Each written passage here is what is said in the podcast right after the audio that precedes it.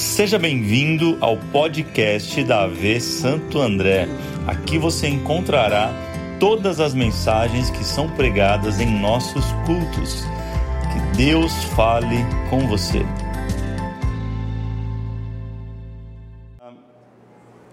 Semana passada a gente começou essa série Be Brave, falando um pouco sobre coragem, sobre ousadia. O Senhor me levou para um tema completamente diferente para este domingo. Eu não entendia muito bem o que Deus estava falando até hoje de manhã, quando a gente ministrou no culto das nove, aí tudo começou a fazer sentido, tudo aquilo que Deus está realizando neste lugar, enfim, o projeto, toda essa mudança. Eu entendi, falei, papai, entendi o que o senhor quer, vamos embora. Deus tem grandes coisas para fazer aqui, eu creio. Então, episódio de hoje, segundo episódio, é, o título dele é Os Caçadores de Deus. Fala isso para alguém, para alguém, Os Caçadores de Deus. Semana passada foi Coragem para Viver, lembra? Eu falei sobre a transição de Moisés para com Josué. Capítulo 1, verso 1 diz que Moisés havia morrido e Josué está pegando só um remake para você que não estava aqui se conectar. Ele, ele, havia morrido e Josué então assume o comando. E a primeira coisa que Deus fala com ele é: seja forte, seja corajoso. Por três vezes ele fala, versos 6, 7, 9, se não me engano. E para que ele pudesse enfrentar o grande desafio que ele tinha, que era enfrentar e atravessar o Rio Jordão. Ele precisava vencer três grandes medos. Você lembra quais eram? Diga fracasso, comparação e o medo do amanhã. Se você não assistiu, vai para o canal depois, amanhã, ou depois, depois do culto. Visita essa mensagem, com certeza vai fazer muito sentido para você. Sabe, eu, eu também falei um pouco sobre a gente não esperar o medo passar para fazer as coisas. Eu usei até uma frase que a Dani fala muito assim: está com medo? Vai com medo mesmo. Isso me lembrou um, um episódio muito interessante algumas semanas atrás. A gente estava em Fortaleza de férias. Alguém acompanhou as nossas férias aí? A gente postava algumas coisas, né? E a gente foi num parque aquático que tem um, um toboágua de codinome insano. Alguém já foi nele? Ah, tem algumas mãos insanos, insanas levantadas. E eu falei, não vou não, né? Porque, não, porque eu não quero. Na verdade, são 14 andares, gente. É, é equivalente a um prédio de 14 andares, são 41 metros de altura, um insano. É o maior toboágua daquele parque. Eu, só que a Lara falou, papai, eu quero ir. E você vai comigo. Eu falei, Jesus, e agora? Como é que eu saio dessa?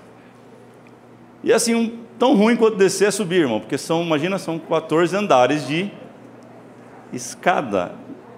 Um cara novo como eu, que o joelho esquerdo já não ajuda. Fomos subindo e eu torcendo para desistir, orando, falando: Senhor, toca no coração da tua filha, Pai. Que ela chega lá em cima, ela desiste dessa loucura. Porque tem um problema: se você desiste quando está lá em cima, você tem que sofrer as vaias de quem está na fila. É terrível, irmão. E subimos, e ela animada, e ela foi, ela queria ir primeiro, eu vou primeiro, eu vou primeiro. Eu falei: Não, filha, pensa direito papai está aqui, não esquece a vai, a gente desce de mão dada, fica tranquila. Ela, não, papai, eu vou. Eu falei, meu Deus do céu, essa menina vai decolar, ela tem no máximo 25 quilos, gente. Ela vai passar direto. Eu falei, agora ela vai, ela vai, vou ter que ir. E ela foi, cara. Quando ela foi, meu coração, eu tive que descer, eu tive que descer. A alma ficou lá uns três segundos ainda. O corpo foi, ainda bem que eu estava de shorts, né? Entendedores entenderão.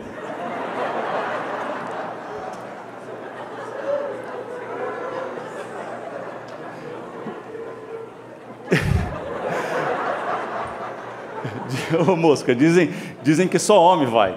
Só quem? Só que é o Wallace, eu fiquei sabendo que ele desistiu. Dias depois ele foi para lá e desistiu. Eu falei, ei, cara, ô carioca, tá. Não foi, cara? Não, cara, tem duas meninas pequenas. Olha a desculpa dele. E isso me fala sobre estar tá com medo. Vai com medo mesmo. Sabe, por mais difícil que, que foi, a experiência sensacional. E a gente deixa de ver muita coisa, eu falei sobre isso semana passada, por, por questão de não se jogar naquilo que Deus tem para nós pelo medo. Mas você já não faz parte mais desse time, porque todo medo saiu da tua vida, amém? Está vivendo uma nova estação. Enfim, capítulo 2 segue e Josué agora manda dois espias para a cidade de Jericó, porque em si o Rio Jordão não era o desafio. Eles tinham que atravessar o Jordão, mas o grande desafio era conquistar a cidade de Jericó. Era a grande primeira conquista que Deus estava dando para o povo dele por intermédio de Josué. A gente vai falar sobre isso talvez no episódio 3, capítulo 6, terceiro episódio. Mas o capítulo 2 ele manda dois espias olharem a terra para dar um relatório, e no meio do caminho eles conhecem uma mulher chamada Raabe, uma meretriz, significa prostituta, meretriz. Ele conhece essa mulher ele, e ela, eles são escondidos por Raabe na casa dela.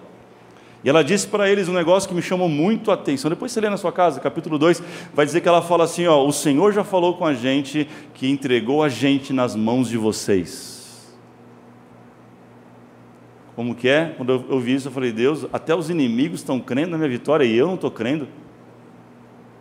Eu tenho uma notícia para você: tem gente que está crendo na sua vitória e você não está crendo ainda. Deus já falou com eles que vai fazer, você está duvidando a ele ainda. E ela dá essa notícia e fala: ó, só vamos fazer um acordo. Eu não vou falar que vocês estiveram aqui, vocês retornam para o acampamento de vocês, mas quando vocês vierem conquistar Jericó, vocês levam a gente com, com vocês, não faz nada com a gente. Vou colocar um fio de escarlate ali e vocês vão saber que essa é a nossa casa, que era uma casa na muralha. Isso, eles fazem um acordo, eles voltam, e quando eles voltam, é o capítulo 2, verso 23 e 24, ainda não é o que a gente vai falar hoje, mas assim, por fim, os dois homens voltaram, desceram a montanha, atravessaram o rio e chegaram a Josué, filho de Num. E lhe contaram tudo o que lhes havia acontecido. Disseram a Josué: Sem dúvidas, o Senhor entregou a terra toda em nossas mãos. Todos estão apavorados por nossa causa. Eu vim aqui declarar sobre a tua vida antes de qualquer coisa. Os teus inimigos cairão, eles já estão apavorados por aquilo que o Senhor irá fazer na tua vida. Mas eu quero falar sobre o capítulo 3, abra aí. Vamos ler juntos. Hoje é o capítulo 3. Do 1 ao 17, ao 16, talvez. Você que está sem Bíblia, coloca na tela para a gente. Diz assim. De manhã bem cedo, Josué e todos os israelitas partiram de Sitim e foram para o Jordão, onde acamparam antes de atravessar o rio. Três dias depois, os oficiais percorreram o acampamento e deram esta ordem ao povo: quando virem a arca da aliança do Senhor, o seu Deus, e os sacerdotes levitas carregando a arca, saiam das suas posições e sigam-na mas mantenham a distância cerca de 90 metros entre vocês e a arca, não se aproximem, desse modo saberão que caminho seguir, pois vocês, pois vocês nunca passaram por lá. Deus vai conduzir pessoas aqui por caminhos que nunca passaram.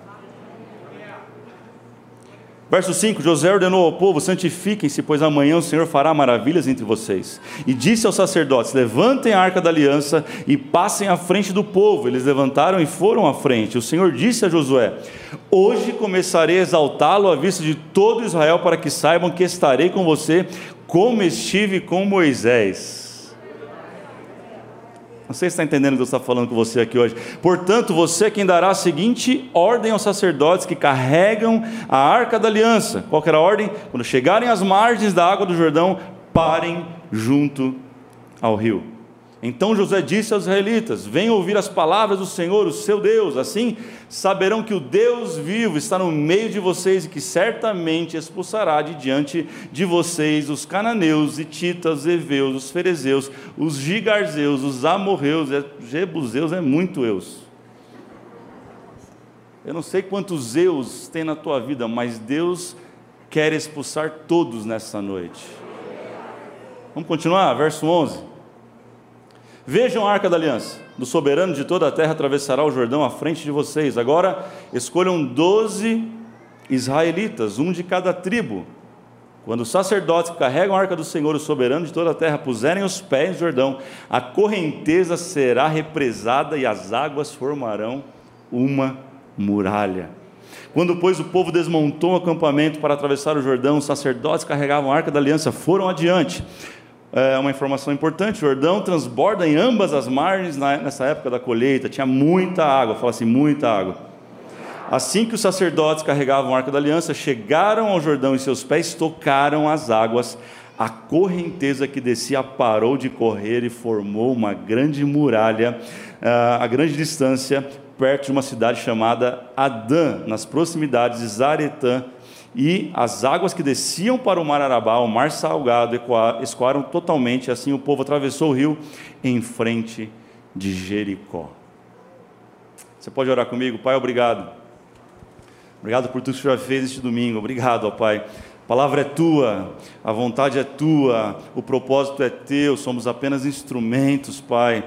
Ah, eu creio que o Senhor falará com a gente, continuará falando aos nossos corações. Pai, leve esta palavra, Espírito Santo, carrega esta palavra aos corações, que possamos ser totalmente tocados por ela e viver transformação, ó Pai. Essa é a nossa oração, em nome de Jesus. Quem pode dizer amém? Diga amém. Eu quero rapidamente, em poucos minutos, talvez nos próximos 20 minutos, me dê sua atenção, 20 minutinhos continuar da onde a gente parou semana passada. Não sei se você lembra, mas a gente parou falando sobre a presença de Deus. Quem lembra? Justamente nós escrevemos os nossos medos nos papéis e lançamos eles. Eu terminei dizendo que Josué conseguiu vencer os seus medos por causa da presença. E eu quero partir desse mesmo lugar. Eu quero continuar esta série desse mesmo Ponto. Hoje nós vamos falar sobre a presença de Deus e você vai entender que o texto está cheio disso e eu não consegui achar outra coisa para falar a não ser a presença de Deus. Então anote isso. Número um. A primeira coisa que nós precisamos aprender hoje neste lugar é valorizar a presença. Anote isso. Eu preciso valorizar a presença de Deus. Se teve algo que Josué aprendeu com seu líder, Moisés foi: valorize a presença. Como eu falei, Moisés era difícil, não sabia falar, mas ele aprendeu que com a presença de Deus as coisas acontecem muito melhor. Ele aprendeu a valorizar a presença, sabe? É clara a orientação de Josué, o texto vai falar repetidas vezes a arca da aliança. É sobre a arca da aliança. Não sei se você sabe, mas a arca da aliança simboliza a presença de Deus no Antigo Testamento. Talvez você não está habituado a isso, eu quero tentar te explicar um pouco o que era a arca da aliança. Depois, lê na sua casa, Êxodo capítulo 25, vai explicar como Deus deu cada medida e cada forma da arca. Ela tinha 1,20m de comprimento por 90 de largura e 90 de altura. Ela era feita de madeira de acácia, uma madeira com muitos nós. E era revestida de ouro puro. Na sua tampa havia haviam dois enfeites, que eram dois querubins prostrados, um de frente com o outro, guardando a presença de Deus. Dentro dessa arca tinham três elementos básicos o primeiro deles era as tábuas da lei que Deus deu a Moisés, os dez mandamentos. O segundo elemento era um vaso com maná que foi derramado, que foi jogado no deserto para a provisão do povo, quando o povo sai da terra dos, dos egípcios e vai para a terra que manda leite mel em diante da promessa. Era um vaso com maná e aquele maná não apodrecia. O terceiro elemento é a vara de Arão que, floresceu quando Deus falou com ele e deu um propósito, direção para ele. Não tem como a gente falar sobre esses três elementos hoje, que é extremamente complexo e isso dá para a gente fazer uma outra série. Mas a arca, com tudo isso, ela representava a presença de Deus. Era assim que Deus comunicava com o povo, não era vontade plena de Deus, mas pela dureza do coração, era assim que Deus se comunicava com o povo. Onde ela ficava? Dentro do tabernáculo, mais especificamente no Santíssimo Lugar. O tabernáculo não é como hoje, todo mundo senta junto e, e a gente está junto e misturado, e é isso aí, mas naquela época eram três lugares. Havia o pátio onde o sacerdote fazia o sacrifício, onde o povo entrava para levar os sacrifícios, os animais, e ali acontecia o churrasco. E... Era um churrasco, gente. Você pega animal, você coloca na churrasqueira, você torra, sobe incenso. Deus gostava de churrasco, acho que ainda gosta, porque fala que aquilo agradava a Deus, ele sentia. Estou brincando. Mas pode ser que ele goste. Ali era o, o átrio, todo mundo era, era, era o pátio, todo mundo entrava. O segundo estágio era o santo lugar, diga santo lugar. Somente sacerdote entrava no santo lugar. E tinham diversos utensílios, a pia, a, o altar do incenso, a menorá, enfim, uma série de, de instrumentos, cada um com um significado peculiar. Nós não somos judaizantes, mas cada um tem um significado muito importante na Bíblia. E havia um terceiro lugar que era o Santo dos Santos, ou o Santíssimo Lugar. E era ali que a arca da aliança ficava. Para que o pecado do povo pudesse ser remido uma vez por ano, diz a Bíblia, que o sumo sacerdote, o único que tinha acesso ao Santíssimo Lugar, ele entrava para interceder pelo povo a Deus. E ele tinha uma roupa que era um vestido, e na orla do seu vestido tinha alguns sininhos. E, ele, e antes de ele entrar, alguém amarrava uma corda nele. E ele entrava uma vez por ano naquele lugar, o sacrifício rolando, o culto rolando, e de repente a Shekinah de Deus, quando o sacrifício era aceito, a Shekinah de Deus, uma fumaça enchia todo o santíssimo lugar, e começava a tremer a terra, e o sininho começava a balançar, e o povo sabia: Deus aceitou a nossa oferta e Ele está perdoando os nossos pecados. Era assim que funcionava. Mas quando não funcionava, e o sininho não tocava, os sacerdotes pegavam a corda da ponta e ficava para fora e puxava o sumo sacerdote para fora, porque ele já estava morto. Era uma vaga de emprego que era difícil preencher na época.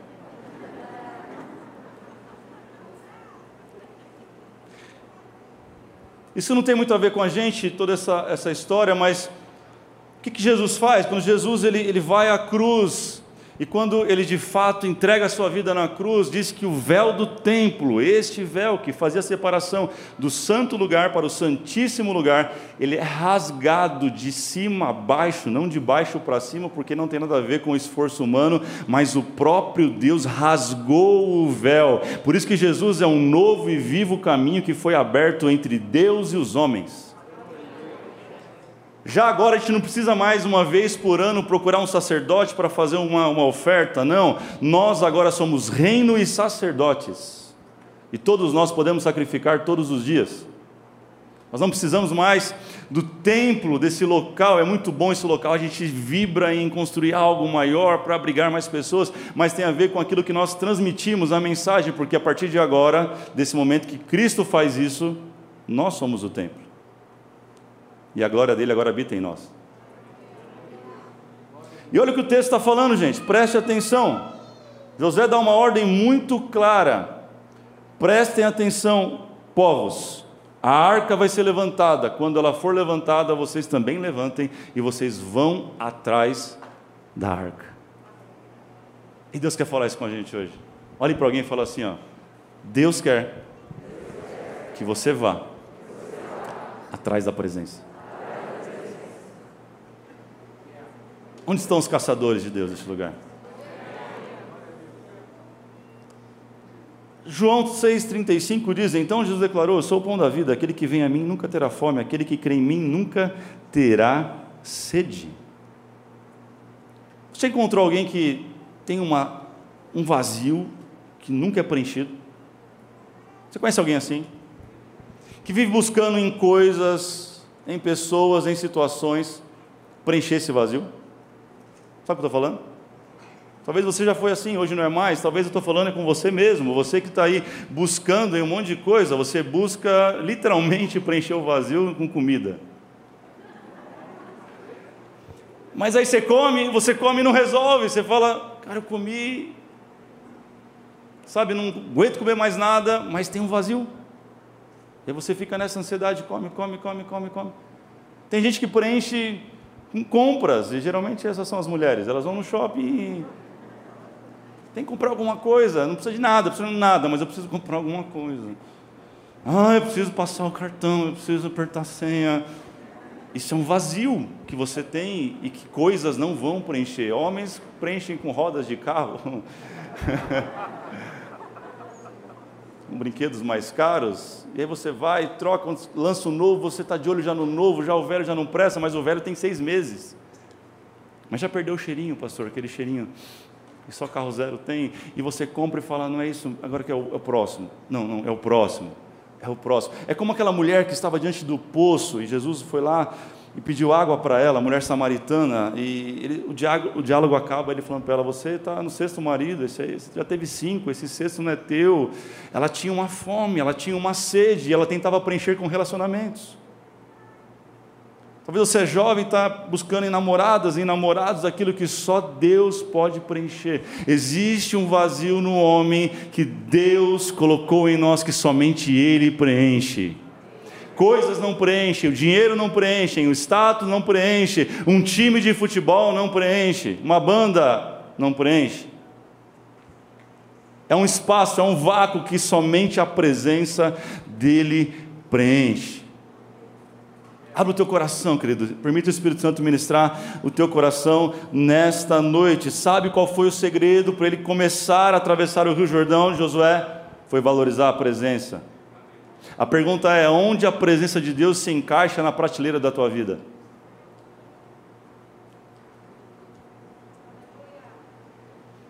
Não sei se você sabe, mas no mercado, aquilo que eles querem mais vender e valorizar, eles colocam nos olhos das pessoas, na altura dos olhos. Se é para criança, um pouquinho mais baixo, na altura dos olhos dela. O que não é tão importante, coloque embaixo, ou coloque em cima, que alguém vai pegar uma escada uma hora e vai precisar, e vai chamar alguém para ajudar, mas aquilo que é importante está no lugar certo, na prateleira. Eu te pergunto, onde está a presença de Deus na tua vida? Em qual lugar da prateleira você tem colocado? Quais são as coisas que têm vindo à frente da presença dele? Você fala, não, pastor, eu sou evangélico, eu sou gospel. O problema é que 30 anos atrás, para quem você perguntava no Brasil, você falava, você de qual religião? Ele falava assim, sou católico. Mas espera aí, sou católico não praticante. Lembra disso? Quem é no desse aí? Muitos. Só que está chegando um tempo, infelizmente, que tem evangélico para dar com um pau no Brasil. Só que daqui a pouco os evangélicos vão responder assim: o que, que você é? Evangélico. Só que sou evangélico não praticante. Evangelho não praticante é aquele que vem de vez em quando na igreja, e é aquele que se diz, eu tenho uma carteirinha de membro, não, eu faço parte de uma, de uma comunidade, tá, tá, tá bom, mas onde está Deus na tua vida? Não, não, Deus, Deus fica para depois. Primeiro eu vou resolver minha vida, depois eu vou preocupar com a presença de Deus. Josué está falando assim, ó, valorize a presença. Persiga a presença, siga a presença. Quando ela levantar, vocês levantam. Quando ela andar, vocês andam é sobre a presença de Deus. Eu sei que é algo, às vezes, que é intangível, mas o Senhor vai ministrar o teu coração. Aquilo que eu não posso fazer, Ele vai fazer nessa noite. Sabe, tinha uma multidão caminhando, sim ou não? Uma multidão precisava atravessar aquele rio. Eu creio que as primeiras pessoas sabiam que se tratava por ver a presença, mas tinha uma multidão no meio que não estava nem aí. Sabe aquela pessoa que só anda porque vê todo mundo andando? O famoso Maria vai com as outras? Deixa eu falar uma coisa: Deus não tem netos. Deus não tem sobrinhos, nem cunhado, nem sogra. Deus tem filhos. A gente é assim, brasileiro gosta de uma fila. A gente não pode ver uma fila que a gente já entra sem saber o que é, fala a verdade. Esse dia eu fui no banco Bradesco para resolver a abertura da conta e tinha, aqui na Marechal, gente, tinha uma fila. E eu estava corado, eu estava já uns 20 minutos atrasado, eu entrei na fila, que era a fila para entrar no banco, lá na fila. E a Carla falando, onde é que você está? Eu falei, estou na fila. Fazendo o que na fila? Você vai, no, você vai no gerente, é só ir direto, precisa pegar fila. Sabe, tem gente que está no meio da fila dos evangélicos, nem sabe o que está fazendo. Ah, é legal, tem uma galera indo para a igreja lá, cara, a igreja, a igreja ali da Pereira Barreto, pá, não sei o quê, mó vibe, não sei o que lá. Você nem sabe o que está fazendo aqui, cara. Chegou o tempo de você decidir se você é simplesmente um evangélico ou se você é alguém que valoriza a presença de Deus. Olha a oração que Davi faz em Salmo 63. Essa precisa ser a minha oração e a tua oração. Essa palavra eu sei que ela é desafiadora, mas a gente pode. Eu sei que não é fácil, mas a gente consegue. Olha o que diz o verso primeiro. Davi falando: Ó oh Deus, tu és o meu Deus e eu te busco intensamente. Você tem buscado a Deus intensamente? Olha que ele fala: Minha alma tem sede de ti, todo o meu ser anseia por ti numa terra seca, exausta e sem água. Eu quero contemplar-te no santuário e avistar o teu poder e a tua glória. O teu amor é melhor do que a vida fome de Deus, sede da presença dEle, e é por isso que os, os, os, meus lábios, Ele fala, te exaltarão, eu te bendirei enquanto eu viver, e em Teu nome levantarei as minhas mãos, eu não levanto a minha mão porque alguém está levantando, mas eu levanto a minha mão para bendizer o nome daquele que vive e reina, meu irmão. Eu não levanto a minha mão porque o ministro de louvor está falando, levanta a mão.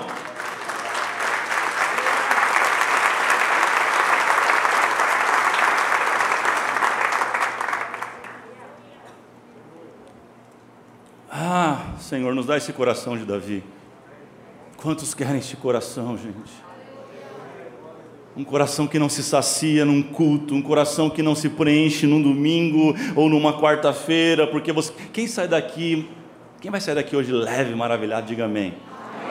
O problema é que chega na segunda a pilha vai acabando, na terça já está zoado, na quarta você está se arrastando, na quinta já está dando PT, e aí você não vejo a hora de chegar o domingo, eu preciso, eu preciso reabastecer. Não, você não precisa da igreja para ser cheio de Deus. Pastor, você tem certeza que você está falando? Você está falando para o povo que não precisa da igreja? É, você é a igreja. É isso que eu estou falando. Que, que eu tenho que vir aqui? Para a gente celebrar entre irmãos, porque é bênção congregar, é bom demais estar junto, mas você pode fazer isso na sua casa, no seu trabalho, no seu carro, aonde você estiver, você pode celebrar a presença dEle, buscar a presença dEle. Você não precisa de louvor tocando, você pode ir lá ligar o seu celular numa canção que você gosta e receber a presença dele onde você estiver. Não, pastor, na minha casa tem aquela vizinha chata que coloca os forró alto. Querido, você pode atrair a presença dele aonde você estiver. Onde estão os caçadores de Deus, aqueles que vão perseguir a presença dEle, que não vão se contentar e dizer eu sou evangélico? Você fala que você nem música cristã você escuta. Liga tua, pega a tua playlist. E olha que eu não sou contra. Não fica assustado. Para mim existe música boa e música ruim. Porque existe música evangélica que é uma droga. Mas tua playlist tem uma playlist lá para só para adorar. Tem? Se não tem, tem alguma coisa errada com você, está com defeito. Você está vivendo um Deus morto. Você está vivendo uma religião. Se não tem, a partir de hoje, abre uma playlist, coloca assim, para me acabar de chorar. Está entendendo? Estou falando sobre utopia, sobre loucura, sobre ser fanático. Não. Eu estou falando que ou nós decidimos que somos, ou o nosso sal não está servindo para nada. Quem está entendendo? Em primeiro lugar, valorize a presença. Em segundo e último lugar, eu termino falando sobre isso. Levante um altar a Deus, aonde você estiver. Josué pede para doze homens, diz a Bíblia, doze homens, um de cada tribo, irem até o meio do rio, porque o sacerdote parou com a arca nos ombros, no meio do rio Jordão, aguardando todo o povo atravessar. Ele fala: volte onde eles estão, onde eles estavam, pegue cada um uma pedra, a maior pedra que vocês aguentarem, tragam para a margem do lado de cá e levantem um altar ao Deus de Israel. Quem passar aqui vai ver o que Deus fez com a gente. E o texto me dizendo assim, até hoje está lá. Obviamente que hoje não deve estar tá mais, mas ficou muito tempo lá e quem passou por lá viu aquilo que Deus fez. Um altar fala de um marco, fala de um memorial. Nós precisamos ter memoriais na nossa vida. Sabe, você precisa mudar seu pensamento. A presença dele não se limita a um lugar, a presença de Deus, ela se limita a um ambiente. Não um lugar. Diga, não é mais um lugar. Diga, é sobre um ambiente. Pastor, mas Deus não está em todos os lugares, Ele não é onipresente? Sim, mas Ele não se manifesta em todos os ambientes. Sim ou não? porque a presença dele é condicionada a um ambiente. A Bíblia fala: onde estiverem dois ou três em meu nome reunidos, ali, pode ser no shopping, num café, pode ser no meio da praça, pode ser no ponto de ônibus. Não é sobre lugar, é sobre ambiente. Naquela época, um altar falava de você estabelecer algo visível aos homens, mas agora, como nós somos o templo do Espírito Santo e o templo, a morada de Deus, o nosso coração se torna um altar.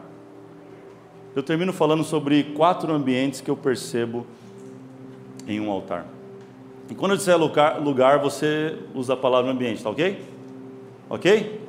Número um, o primeiro ambiente que eu percebo sobre o altar é que o altar é o lugar do encontro.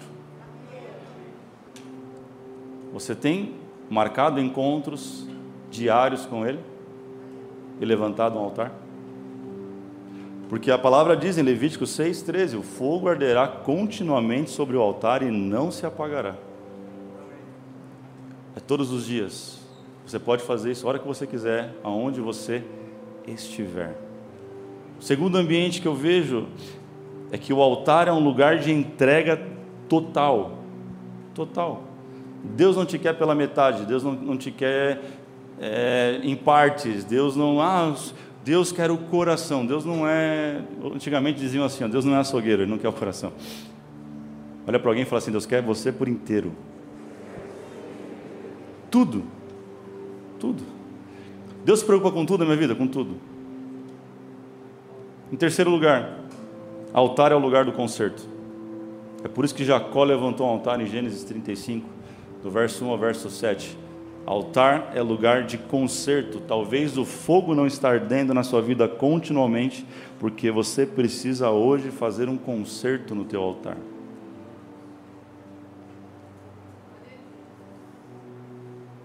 Conserto. E por último lugar, o altar é um lugar de sacrifício. Sacrifício. Diga sacrifício é o lugar de sacrificar algumas coisas que já não fazem mais sentido para essa temporada que eu estou vivendo. Talvez fez sentido há cinco anos, talvez fez sentido há dez anos, talvez fazia sentido semana passada, mas hoje não faz mais sentido você conduzir a sua vida dessa maneira. E você sabe o que Deus tem pedido para você, é você que tem segurado e dito: Eu não abro mão.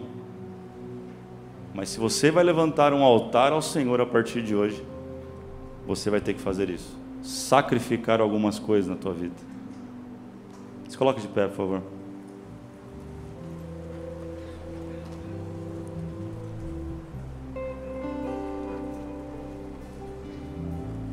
Olhe para alguém e fala assim: siga a presença. Essa noite nada pode fazer na sua vida a não ser ativar em você uma consciência proposta dessa noite é que o Espírito Santo ative em você uma consciência pela busca da presença dEle. E a presença dEle vai te guiar por todos os caminhos e te ensinar todas as coisas. O erro é a gente vir para o culto atrás de uma experiência para aquele culto. Deus faz, Deus faz. Deus se move, Deus se move. Esse ambiente é poderoso, gente. É muito bom estar aqui. Mas Deus não quer que você viva de experiência em experiência no culto. Ele quer ser habitação o tempo todo dentro de você. Eu não sei você, mas quem tem coragem de começar a viver as suas próprias experiências com Deus? Quem está cansado de ouvir a história da experiência do outro? Eu não sei, querido. Mas chegou um dia na, minha vida que eu tive que dar um basta nisso. Chega de ouvir os velhos marcos que bom que Deus fez, não é desmerecendo, entenda isso. Glória a Deus por aquilo que Deus tem feito no nosso país, todos esses anos, maravilhoso. Mas Deus não terminou a obra dele ainda, ele tem muita coisa para fazer ainda nesse país, nessa cidade, na tua vida. Então pare de viver de experiências antigas. Josué teve que encerrar um ciclo. As pessoas chegaram, pô, cara, você viu o que Moisés fez? Ele falou: Moisés morreu e agora o Jordão segue a presença.